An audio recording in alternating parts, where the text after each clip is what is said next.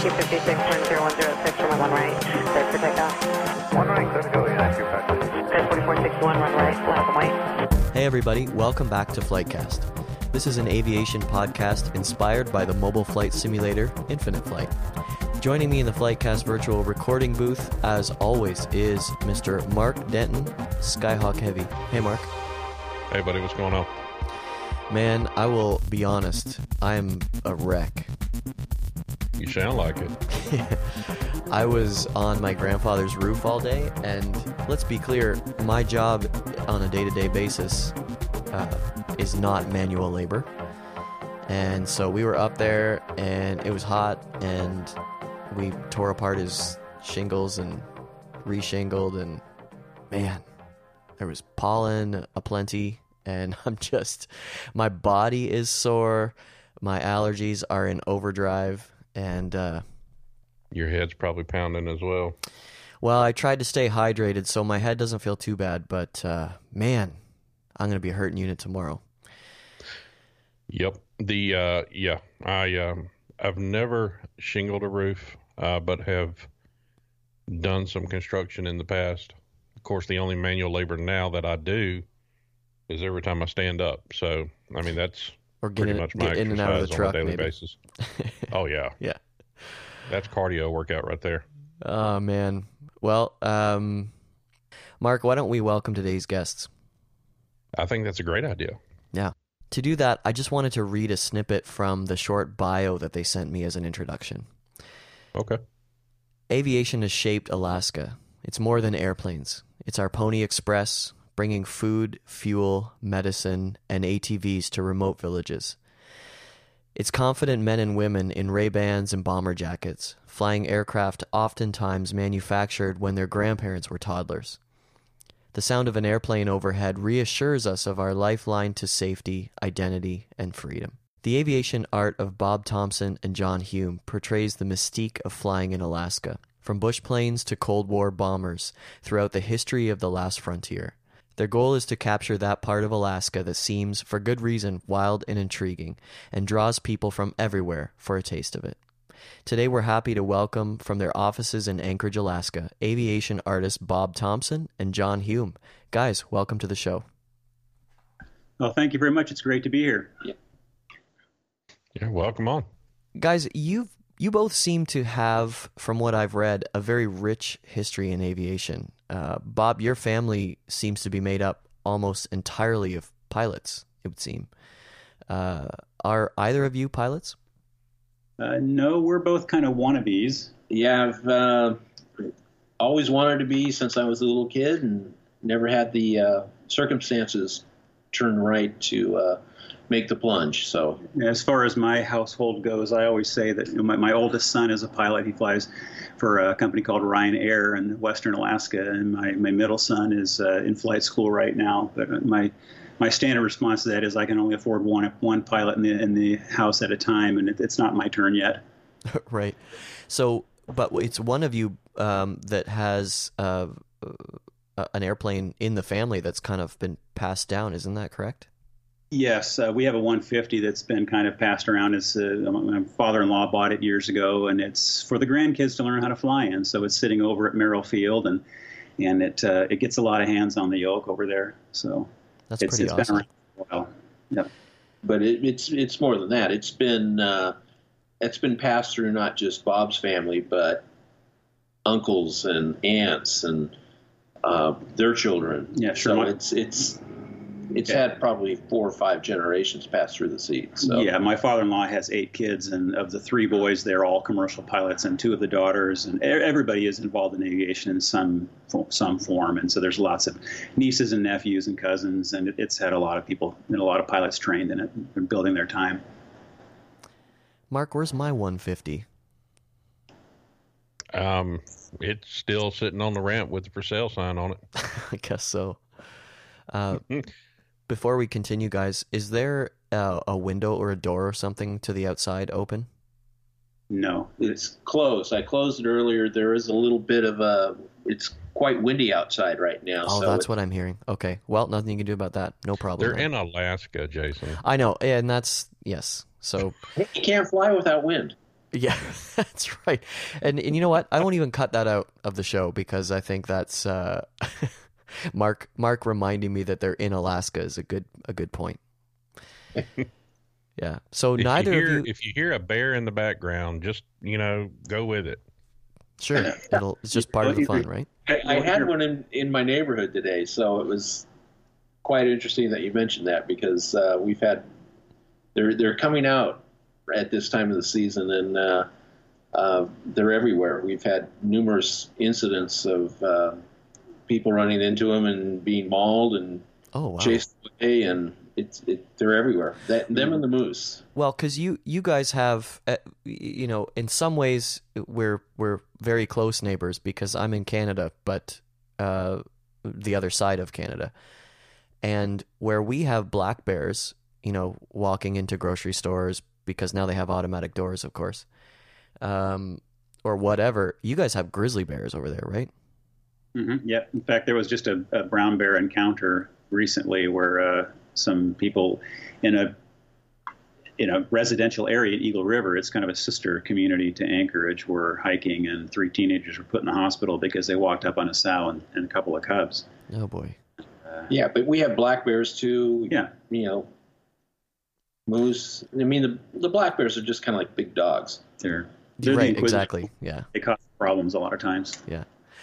So what about the Kodiak bear? Uh, it's just a different. Brown bears and grizzly bears are kind of the same animal. It just depends on where they live and what they eat. The Kodiak are the largest on average in the world as far as the. Yeah, they're The the, they're the they they're the biggest and the baddest, Yeah. other, other than the polar bears. But Yeah. So see, Jason, I'm I'm the Kodiak bear of the human race. you're the bear in I this relationship. to, I have to help Jason with analogies. That's that's why. I don't know if you did a good job on that one. Um, so, guys, what what was it that made you guys fall in love with aviation? It sounds like you you it goes right back to childhood for both of you because uh, uh, of where you live. So, uh, what was it for for both of you? well, what uh, this is John.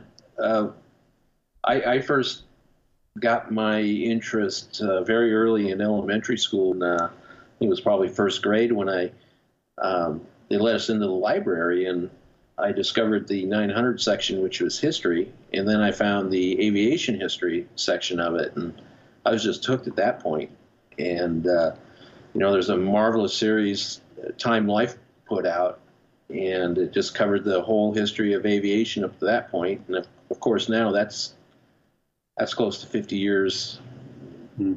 in time. So, you know, think of what what has happened since then. It's it's just volumes and volumes and volumes of all this marvelous technology that is um, developed over the years, and it's just fascinating to and, and the people that fly, the pilots and the air crew and the the people that maintain the airplanes, they're all just fascinating people.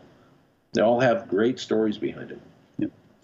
Uh, with me, it was uh, you know my dad was in the Air Force, and we came up to Alaska in 1967 when I was seven years old, and lived on Elmendorf back before it was a joint base with Fort Richardson and the Army base, and uh, th- so that was the environment we grew up in, and, and and got to watch the kind of the progression of the different aircraft as they were developed. When we first got up here, they were flying F-102s and F-106s, and and uh, C-141s, and and then you know, there was kind of a progression there where it went to F-4s and then F-15s and now F-22s. So, you know, the Hercs, Hercs were there the entire time. yeah, too. yeah, So and still are, and uh, and uh, so we were. I was surrounded by it, and I, of course, did, one of our places that we played was on a, a kind of a recreational area that's right next to the airport there on Elmendorf, and so it was that was part of our playground. Yeah, it's it's so cool to be able to to hear how much aviation played a part not only in your culture but just in in your growing up. Um, guys, tell us about the art of Alaska. The Art of Alaska is basically John and I are, are we- we've been friends for decades. We've uh, worked together in our day jobs, and we both just happen to have the same passion for aviation and aviation art. And um, so the, the Art of Alaska is just the kind of the umbrella company that I formed just to, to, market ourselves. So we're independent artists, but we do most everything together. We have a little bit different style and a little bit different interest. Mine tends more towards civil aviation and commercial aviation, and John's you know has a real passion for history and military and uh, so that was just a, you know we, we feel like we're better together. We enjoy doing it. And uh, it's just been beneficial for us to, to, handle it this way. We a lot of people would think that we would be kind of natural competitors but we don't really see it that way. We, we like working together. Yeah we we kind of we work on we don't compete. We work on different areas of, of interest. So mm-hmm. um, like Bob said, I'm a little bit more into the, the history side of it, but it's, it's, it's not just the military, it's the early bush pilots, um, early airlines. And uh, I really love the period of time in the, in the 50s and 60s in the military and the airliners because um, all the airplanes they, they flew, both the, the airlines and the military, just gleaming metal with these just bright, gaudy paint schemes on, on them. And it was it, it's just wonderful. It was like they were just flying billboards, and uh, just that period of, of time when um, you know aviation was just taking off and just opening up the world to um, to everybody, and it, it was just wonderful. Mm-hmm. I'd say another thing too is that we would just work well together as as far as you know we we offer each other advice. We ask advice. You know, what do you think of this? We critique each other sometimes, and it's just it's a good balance. So. Yeah, very cool. Uh, what what would be some of the uh, highlights that you could share uh, with your your artwork? I know that you've both of you have had artwork that you've worked on together and separately, if I'm not mistaken, that that have been featured in various uh, areas of uh, not only your uh, home state but around the world. Um, I've um, had a number of paintings uh, selected for uh, several national shows, uh, juried artwork uh, competitions, and been fortunate been fortunate enough to um, actually not win a category, but I, I got a third place one time. Which uh, let's rephrase that. Um, been fortunate enough to be selected for uh, national shows with the uh, American Society of Aviation Artists and uh, CAE SimuFlite used to uh, host a juried art competition and uh, managed to uh, place highly in, in, in, both of those. So that that's about um, you know the best that I've done nationally but it's nice to get the national recognition. Mm-hmm. So yeah, for sure.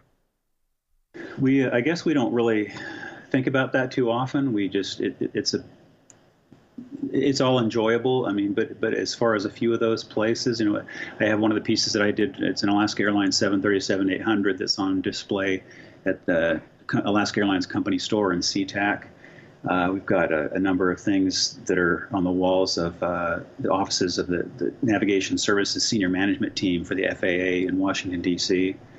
Uh, John's got commissioned work for Air Force squadrons in Alaska, Virginia, Nevada, Japan. Um, we've done a lot of corporate commissions for um, mostly Alaska based, but um, John, yeah. you've got. Yeah, regional too. I've, I've got uh, some commission pieces down uh, for a squadron down at uh, Nellis Air Force Base down in Las Vegas. That was uh, um, commissioned by um, a couple of leading aerospace firms. Um, of course, my my my best friends are the uh, F-22 pilots that I've got that I'm associated with right now and, and doing a number of work for a um, 100 year anniversary that's coming up for these guys in uh, uh, early August. So that squadron's nice. been around for 100 years, and that's in inconsistent service. One of the one of the only two or three squadrons that can that can lay claim to that. So it's the 90th Fighter Squadron. Mark would yeah. know more about that than I would. Yeah, they got their start in World War One, and it uh, um, just fascinating doing the research for this this project. It's going to be it's it's seven paintings that I'm putting together, and each one is uh, covering a different segment of their history. So, uh, doing the research for the various airplanes and the various people that flew them is uh, that's that's what I really like to do. So I spend half the time of a painting is doing the research. So. Um, what did the squadron start off with? 100s, 101s, 102s? Uh, back in 1917? No, they oh, actually. no, flew... no, 17. Okay. Yeah, 1917, World War One.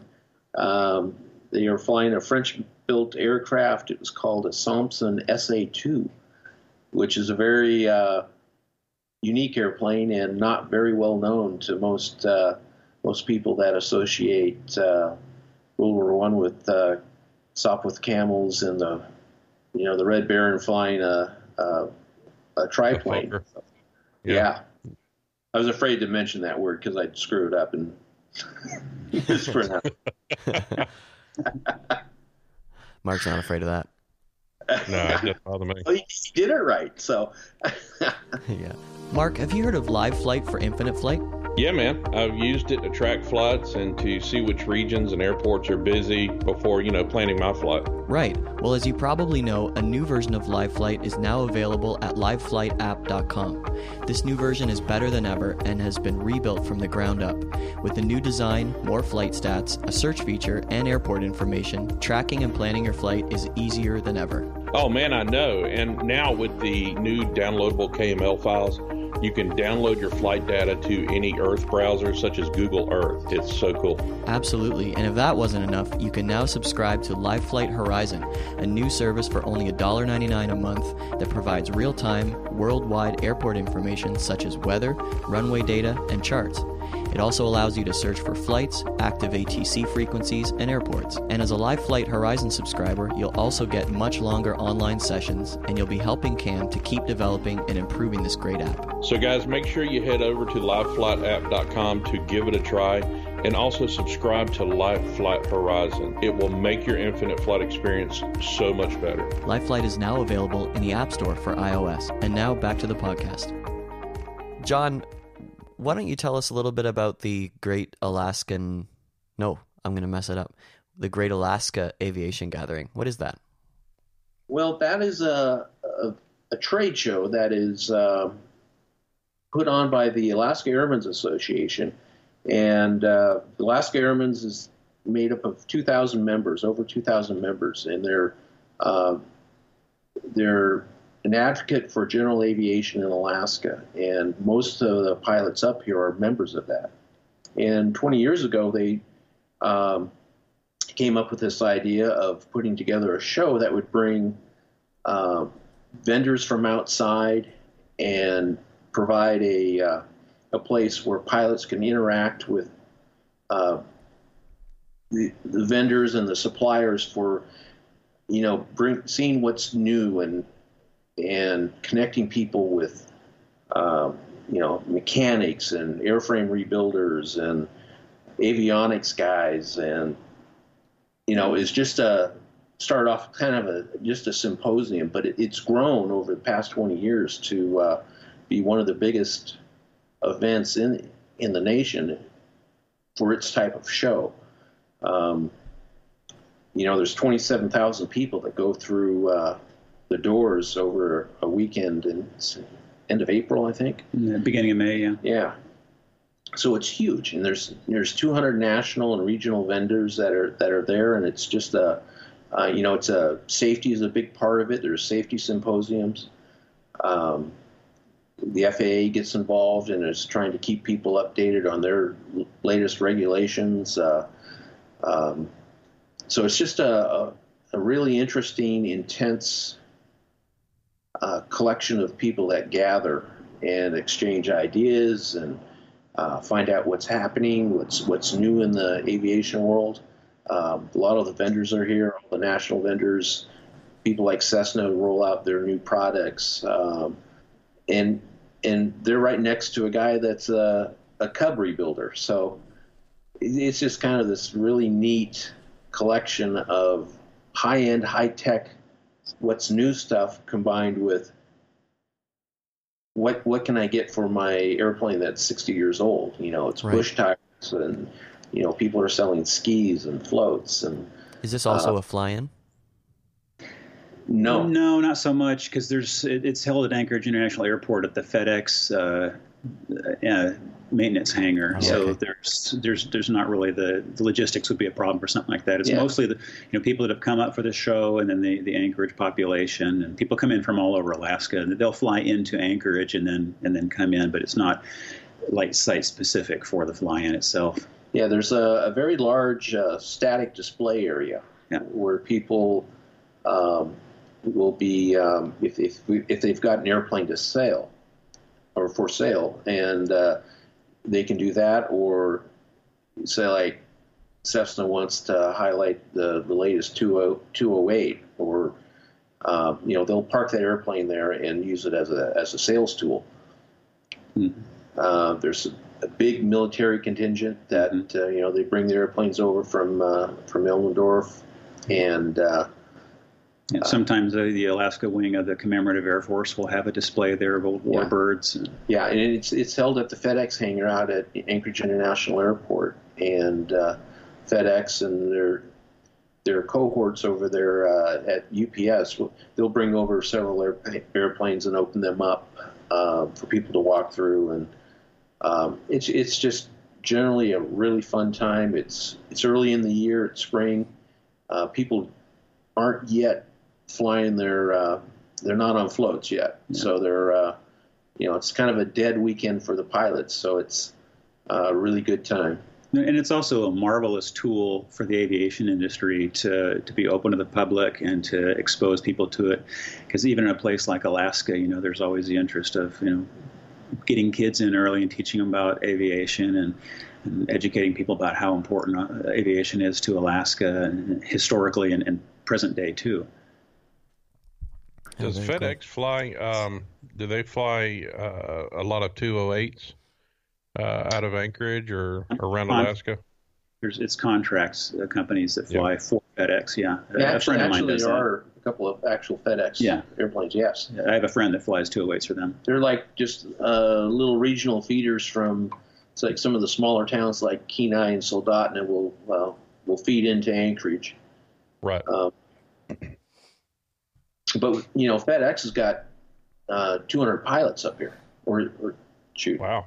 that might be UPS. I'm not sure. I'm not sure which one it is actually, but one of one of those. Uh, it's it's a regional hub for both UPS and FedEx, but um, I think it might be UPS actually. It actually has 200 pilots um, uh, based here in Anchorage. Yeah, well, that kind of goes along with a stat too that a lot of people aren't aware of is that for and this is a little off, off topic, but but Anchorage International Airport is the number two cargo hub in the nation and the fourth in the world, and that's Oh, for wow. cargo th- for cargo throughput. And so there's you Yeah, know, I knew it was addition- a large cargo hub. I didn't know it was ranked number two. It's That's, two in the uh, nation, fourth in the world. Yeah, and wow, and, and and it, it it just shows you the, the cross section of it here too, because we also have the largest seaplane base in the world. Even Merrill Field, which is not a very large airport, has over 100,000 operations a year and 800 small aircraft there, and it, it's it's it, our, our airplanes are like your cars. They're Yeah, I mean, you, you combine the activities at the Anchorage International Airport along with Lake Hood, which is the largest seaplane base in the world, combined with Merrill Field, and just hop, skip, and a jump away is Elmendorf Air Force Base. And you combine all that aviation activity, it's it's one of the busiest places in the world. and you uh, you'll probably hear some aircraft noise during the recording here because we, we've lived here for so long and we're so used to it that when you hear an airplane fly overhead, you don't really think, oh, what's that? It's just your mind thinks, what kind is it? Because there's the military base, there's commercial traffic and private traffic, and it's it's just a constant thing. It's just we don't even think about it when we hear it because it's so constant. Very cool. Yeah, we have uh, on Infinite Flight. We're working on a major update, which is global, um, and it you know basically opening up the entire world, um, airports all around the world, and Anchorage um, is one of the ones that uh, I fly out of a lot or into, and um, I think I've flown in. Um, let me see. I, there's so many smaller fields I can't remember all the names of them, but I like to fly. Uh, I like to fly around Alaska in the 208. Um, mm-hmm. Just you know, exploring new different areas in the Sims. So uh, it's definitely beautiful country. That's for sure. Sure is. John, yeah, and there's of it. I mean, you you can fly forever and not.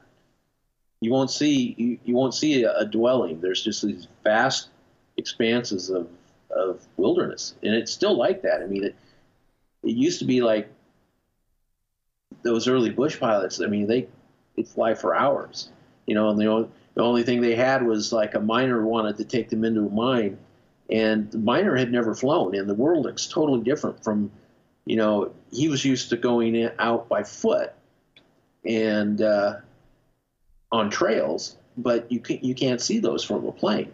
So the miner would get lost. The pilot had no idea where they were going, so they'd end up coming back. And uh, so you'd have to sit down and noodle out. Okay, here's a landmark here. We need to we need to cross that river at at the bend here. Um, and then you go up the valley and up on uh, you know a quarter mile up, you'll find a, a, a hut or a small collection of buildings, and that and that's the mine. But if if you're not looking for it, you're not going to find it. So right. But the, that's one thing that Dion has done is that he's really depicted the natural beauty of Alaska through his photography. Yes, and it's just absolutely stunning.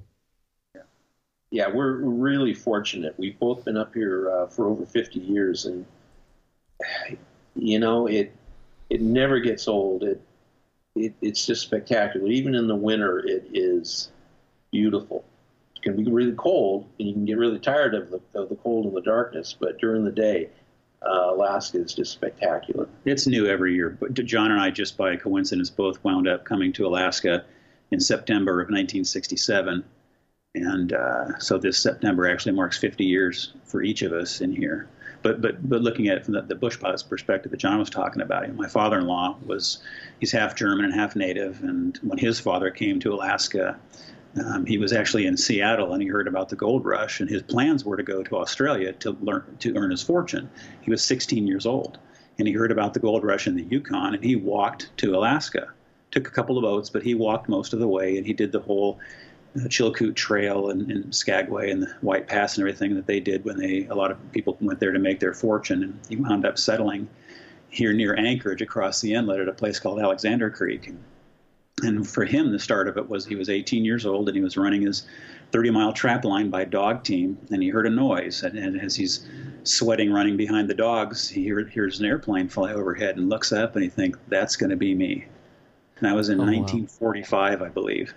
And so he came to Anchorage and he bought an airplane.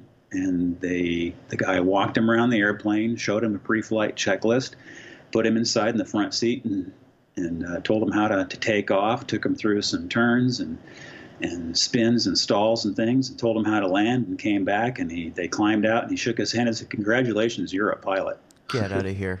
And then he he was smart enough to know because he lived he grew up in the bush and he was smart enough to understand that no i'm not so he, he spent a lot of years teaching himself how to fly he taught himself instruments by going up on overcast days in areas that he knew, and he'd pop up in the clouds and fly around for a while and come down and see if he thought if he was where he thought he was supposed to be. And, That's but, but wild. They, it, but they were, uh, you know, they were the, the ones that survived were just the true pioneers because they understood what it took to survive, how dangerous it was, and, and the conditions they fl- were, were, flying in were just incredible. You, most people can't even relate to the, the, the situations that they'd find themselves in. Yeah, those the the early bush pilots, their their first customers were miners and trappers, and uh, you know one of their sales points, and it's kind of a catchphrase for them. But they would they would tell these guys, well, you can you can walk a week, or you can fly an hour. And so I mean, these guys are used to bushwhacking through the woods, and I mean they knew what they were what they were having to do to just to get from point A to point B and, and carry supplies on their back, and they'd have to do this three or four times. Well, they saw the, the advantage of aviation really quick. It's like, okay, that that cuts my time right there, and it, it, it allows me to work my, my claim, my mining claim, or uh, run my my trap line. Gives me another another week of of production. So, um, you know, the that that's kind of what got aviation started up here. Mm-hmm. And the other aspect of that too was that the bush pilots really earned uh, a really high status in the eyes of a lot of the smaller communities too, especially the native villages.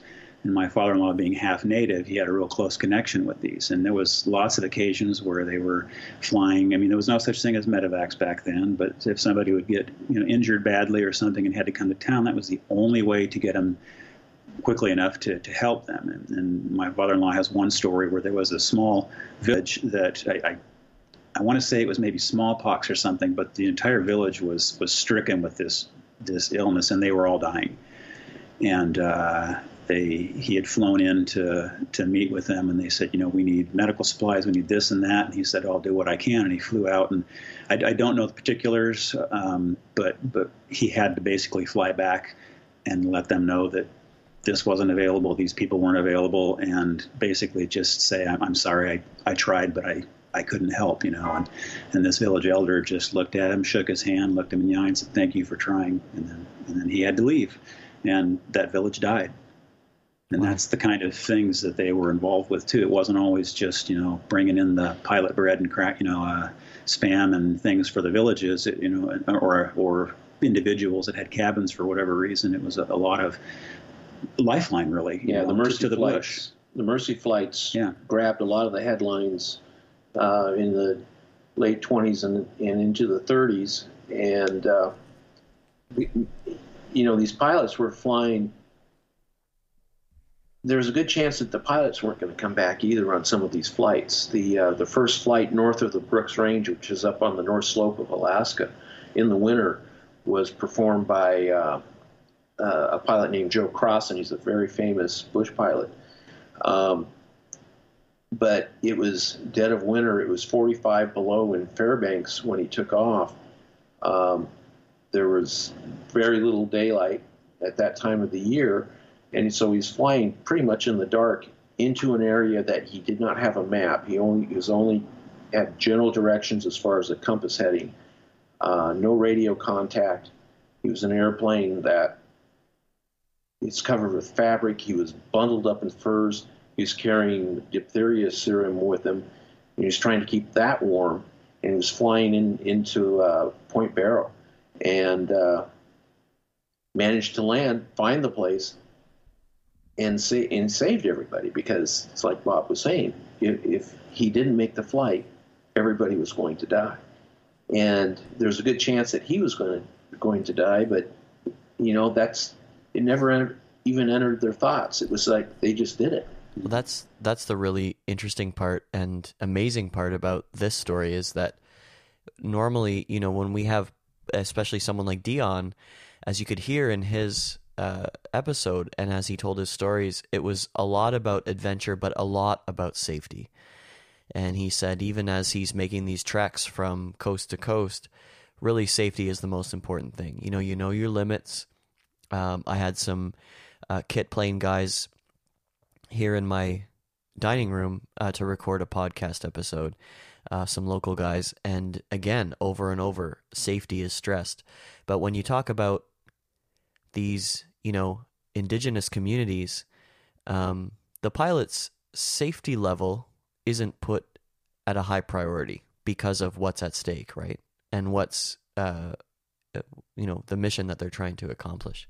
Yeah. Well, they were the ones that were in charge, and they they knew their airplanes, the ones that made it through all these these experiences, and not all of them did, but. You know, they, they would just take a typical winter day. It might be 50 below somewhere, and they're flying a reciprocating engine. So when they land, if they're going to be there for long enough to shut the motor off, the first thing they do is drain the oil, put it in a can, and bring it inside the, the building with them wherever they're going. And when they come back out, they put the warm oil back into the engine because you know the, the heat the, the heat dissipates so quickly at temperatures like that Oh wow! That, that when they came back, the the oil would be like yeah, and and think about these guys were flying in an open cockpit biplane, and uh, you know it's 45 below on the ground. Yeah, ambient, like 60, ambient temperature. It's 60 below at altitude with, and they were flying probably at 100 miles an hour, with nothing but you know a couple of furs and a, a traditional flying hat and goggles. I mean, those guys they they were frostbit, and you know you're in a, a fabric covered airplane. There's no heat in there, so I mean these guys were bundled up in uh, uh, furs and uh, they got a lot of their clothing from uh, from the natives, and uh, you know they could barely move in these airplanes. So it was Oh, pretty. man. it was pretty intense. Yeah, you know. it, it makes it- my complaining about roofing for a day really seem silly. Well, and, and the other thing interesting about the bush pilots is, you know, it wasn't a question of if they were going to go down. It was just a matter of how many times and where where they would go down. Would they be able to survive it? Um, could they patch an airplane back together or, or somehow? I mean, that, that's where all the baling wire comes from. Everybody carried a, a, a roll of baling wire just to try to get an airplane back into condition where they could take off and try to make it back home. Um, you know, the mechanical failures were um, what wasn't the fault of any of a mechanic or anything else. It's just that the the equipment at that time had a failure rate, and it was put in, in an environment that it really wasn't made to operate in. So, you know, every, every one of those pilots had to be an expert mechanic, and he had to be uh, how to know how to survive in the wild. And a lot of them spent a lot of time walking out, you know, for two weeks. People would disappear for two weeks, and nobody nobody knew where they went down. They knew they were gone, but that's about it. wow. And then a lot of them never made it out either.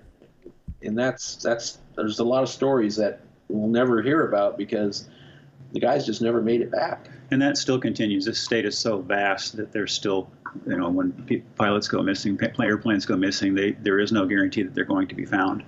I know a couple of people personally that have that have you know been on like a looking for doing a scouting trip for sheep hunting or goat hunt that they were going to do the following week and and were never found.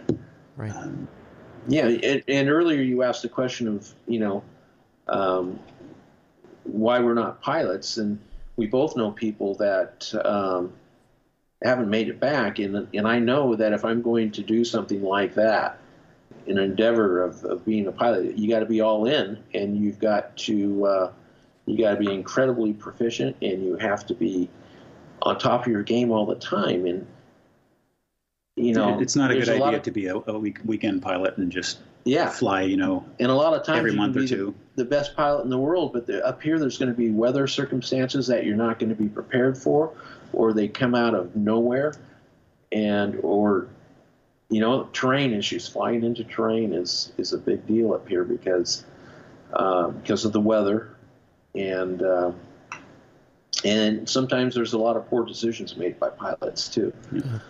You know, speaking of that too, um, I want to put a little plug in for um, Flight Chops.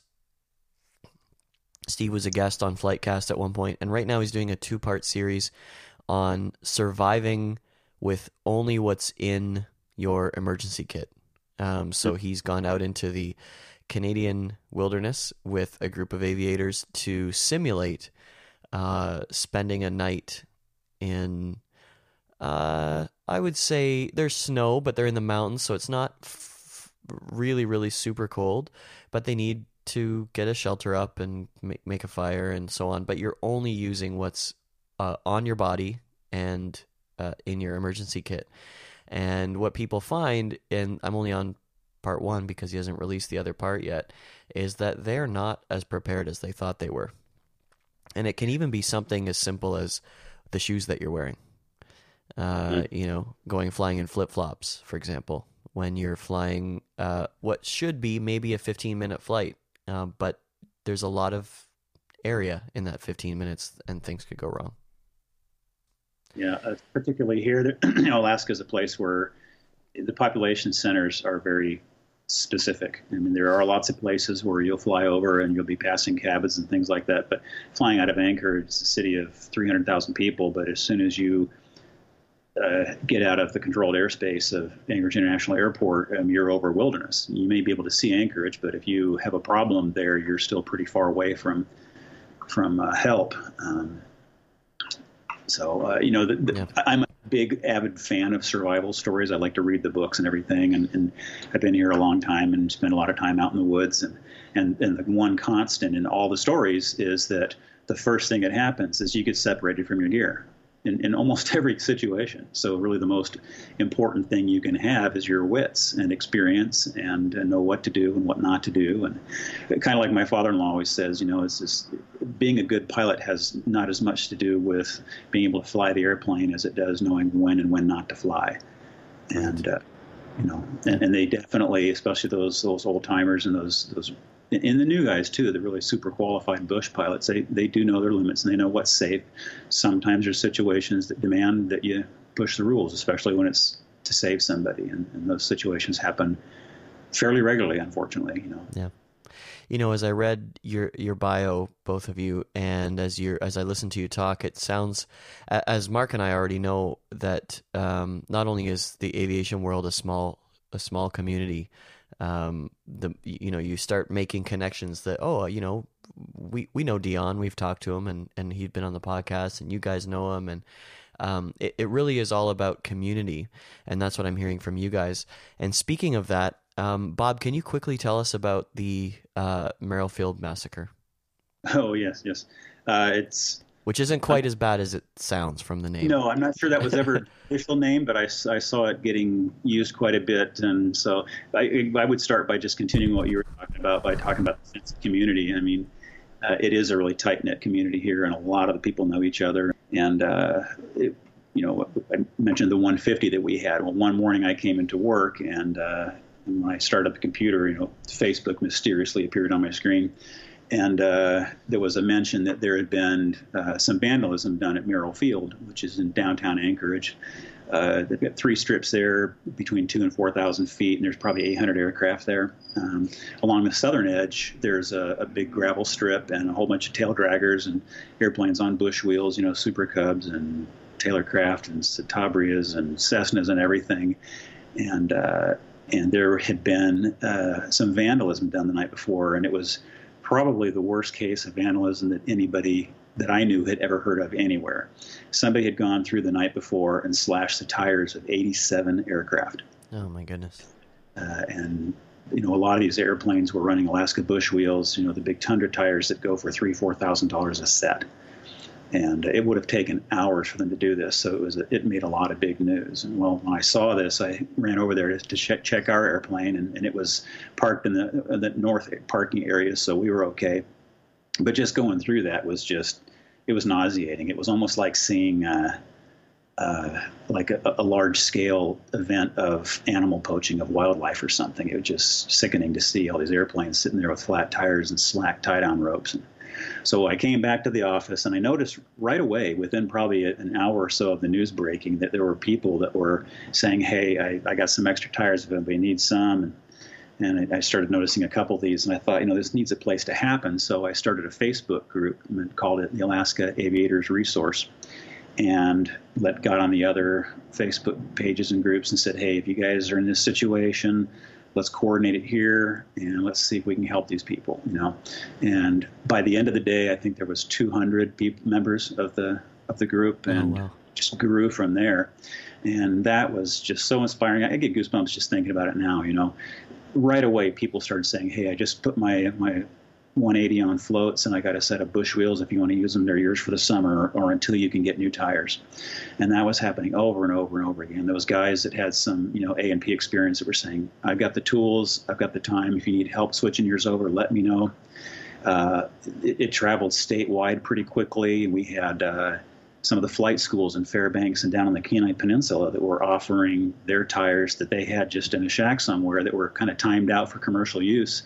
They said, I've got, you know, like six sets of 850s and I've got these and these.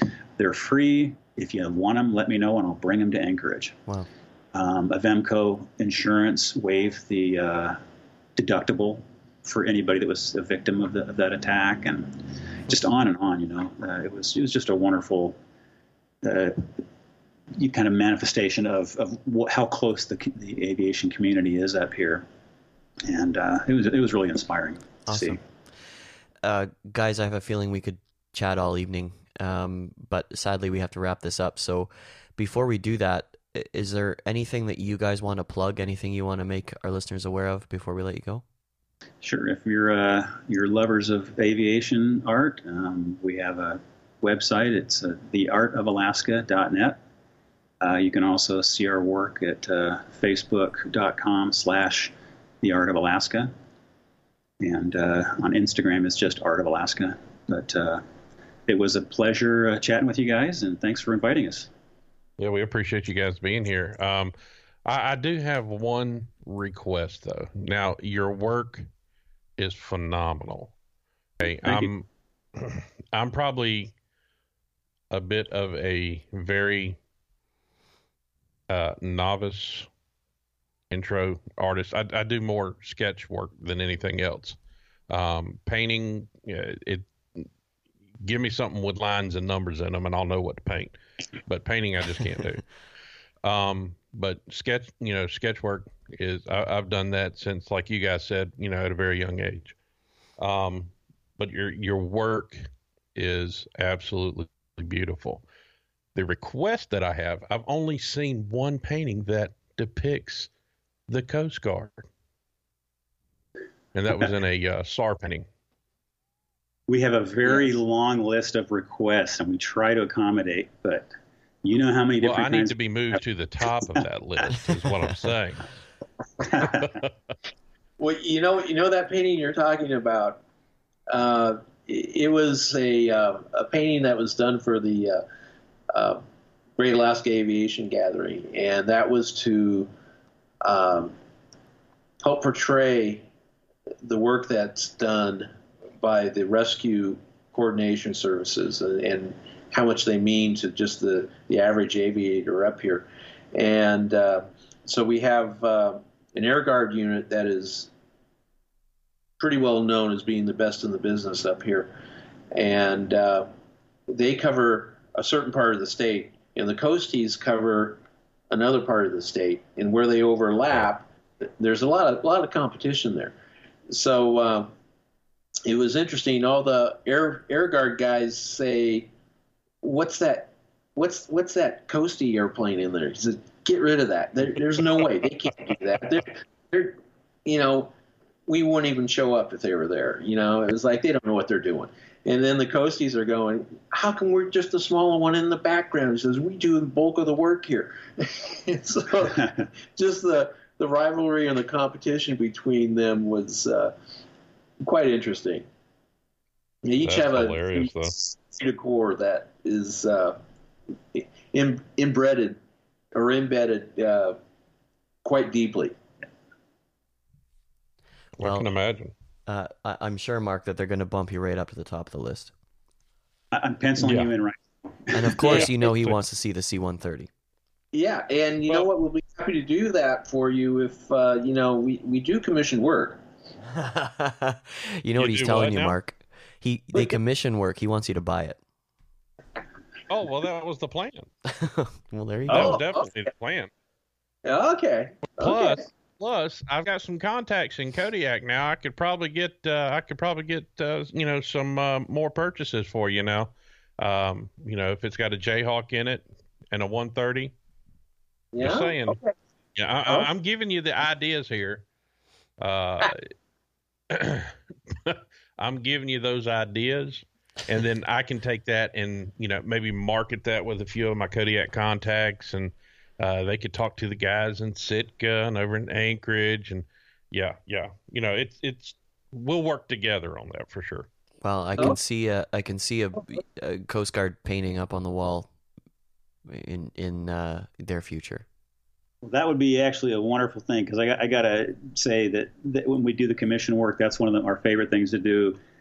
Not just because of the, the money, but of course, but uh, because that's where we get the closest to the people that we're we're creating this artwork for, and hearing people's stories, and and uh, it- that's a real rewarding part of it is is just being able to kind of share in that, you know, hearing the the close calls that they had and, and just a description of the way their work is. And, and to see them too they're so involved and so they have such a so passionate about it you know? Yeah, and especially the rescue Yep. units, they, they are so they are so passionate about the mission.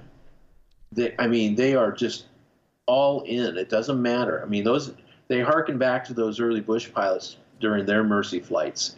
If there's any way possible to help somebody out, uh, rescue somebody, find somebody, yeah um, you know, you, we had we they had some people that were uh, on an ice field that were snowed in, and they had eight feet of snow on top of their tent, and they they, they were invisible except for just a tiny portion of it, of it, of the tent that they had poked through, and it was like just a speck of orange in this sea of white. And uh, these guys homed in on a on a cell uh, cell phone signal, and they got close. They got to within 60 feet, but they still couldn't see these people. So they knew they were there, and uh, they, they kept at it. And uh, eventually, they got them out. Otherwise, those people would be entombed in an ice field. And it, I mean, it's just horrendous weather conditions, whiteout, and uh, they're flying up in the mountains on an ice field looking for a almost an invisible. You know, it's the proverbial needle in a haystack, and they were able to, to accomplish it. So, Sounds like Jay that that if if I get the opportunity to go flying in Alaska, that whoever I'm flying with, uh, or even if I'm just flying by myself, I'm probably going to have to get me an international orange hunter orange parka, so I will be highly visible. And I Uh, just have to stand anywhere in your general vicinity, and we'd both be okay. yeah, you should be wearing a survival vest, and yeah, Yeah. All right, guys. Uh, with that, we are going to let you go. But thank you so much for making time for us, uh, John and Bob. thank you very much. Appreciate your time. Yeah, yes thank you it was our appreciate pleasure you guys being here. Keep Every- up the great work, guys. Really, it's beautiful work. thanks Thank mark very much. thanks mark it. thank you jason Everyone, don't forget to check out Flightcast Cafe for bonus content from this and other episodes. And please go ahead and check out theartofalaska.net. Thanks for listening. Be sure to download Infinite Flight from the App Store or Google Play. For more of the podcast, visit flightcast.audio and be sure to subscribe on iTunes or YouTube. You can find us on social media at Flightcast Audio. Flightcast is brought to you by Linkhouse Media on the web at linkhousemedia.com. To cover the fine print, Flightcast is not affiliated with Infinite Flight or Flying Development Studio. I'm Jason Rosewell. With me was Skyhawk Heavy. Thanks for listening and happy landings.